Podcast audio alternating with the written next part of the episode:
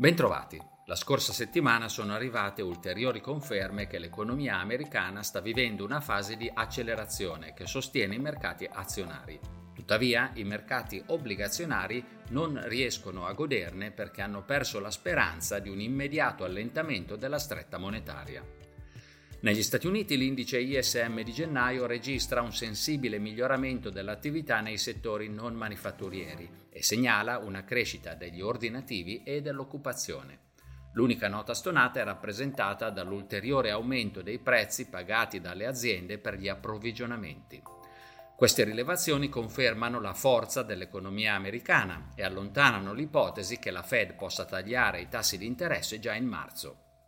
Le dichiarazioni rilasciate in settimana da Jerome Powell e da altri membri della Federal Reserve hanno confermato questa sensazione e spinto ancora al rialzo i rendimenti obbligazionari. Di segno opposto la situazione in Cina, dove nel mese di gennaio i prezzi al consumo sono scesi al ritmo più elevato degli ultimi 14 anni e anche i prezzi alla produzione sono ulteriormente calati. Risulta sempre più evidente che la seconda economia del mondo fatica a riprendersi dopo la fine della pandemia. Data la situazione, le autorità cinesi stanno introducendo misure a sostegno del mercato azionario e hanno così regalato un sorriso agli investitori che finora hanno raccolto solo delusioni. Infine, la Banca del Giappone ritiene che si stiano creando le condizioni per modificare l'attuale politica monetaria ultra espansiva, ma ha precisato che ciò non implica l'avvio di un ciclo di rialzi dei tassi. Il mercato azionario ha apprezzato, mentre lo yen si è ulteriormente indebolito. In questo contesto, i mercati azionari hanno continuato a festeggiare. L'indice Standard Poor's 500 ha toccato il nuovo massimo storico, il Nikkei il massimo degli ultimi 34 anni e i listini cinesi hanno messo a segno un buon rimbalzo. Di segno opposto i mercati obbligazionari che hanno subito un ulteriore rialzo dei rendimenti. In conclusione, questa settimana l'inflazione di gennaio negli Stati Uniti monopolizzerà l'attenzione degli investitori. Per lo stesso mese potremo anche monitorare i prezzi alla produzione, le vendite al dettaglio e la produzione industriale. Anche in Inghilterra avremo a disposizione il dato di gennaio sull'andamento dei prezzi al consumo e delle vendite al dettaglio. È certamente vero che il vigore dell'economia americana e il calo dell'inflazione rendono lo scenario migliore rispetto a qualche mese fa, anche qualora la Fed dovesse ritardare il taglio dei tassi.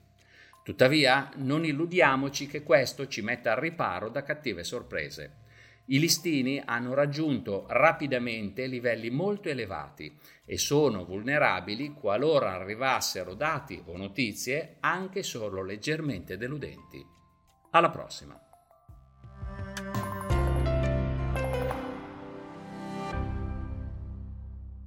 Presente registrazione audio ha finalità meramente informative. Le informazioni in essa contenute non rappresentano un'offerta di acquisto o vendita di prodotti finanziari, una raccomandazione di investimento e non sono da intendere come ricerca in materia di investimenti o analisi finanziaria. Le opinioni espresse riflettono il giudizio di Amundi al momento della loro diffusione e sono suscettibili di variazioni in qualunque momento, senza che da ciò derivi un obbligo di comunicazione in capo ad Amundi.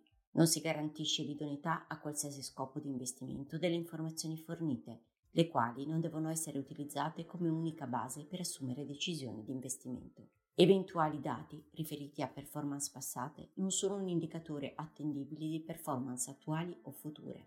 Investire comporta un sostanziale grado di rischio. L'investitore, prima di qualunque investimento, è tenuto a prendere attenta visione della documentazione relativa allo strumento finanziario oggetto dell'operazione, la cui sussistenza è disposta dalla normativa vigente. Le informazioni contenute nella presente registrazione audio non sono dirette alle US Person, così come definite nel US Regulation Act della Securities and Exchange Commission.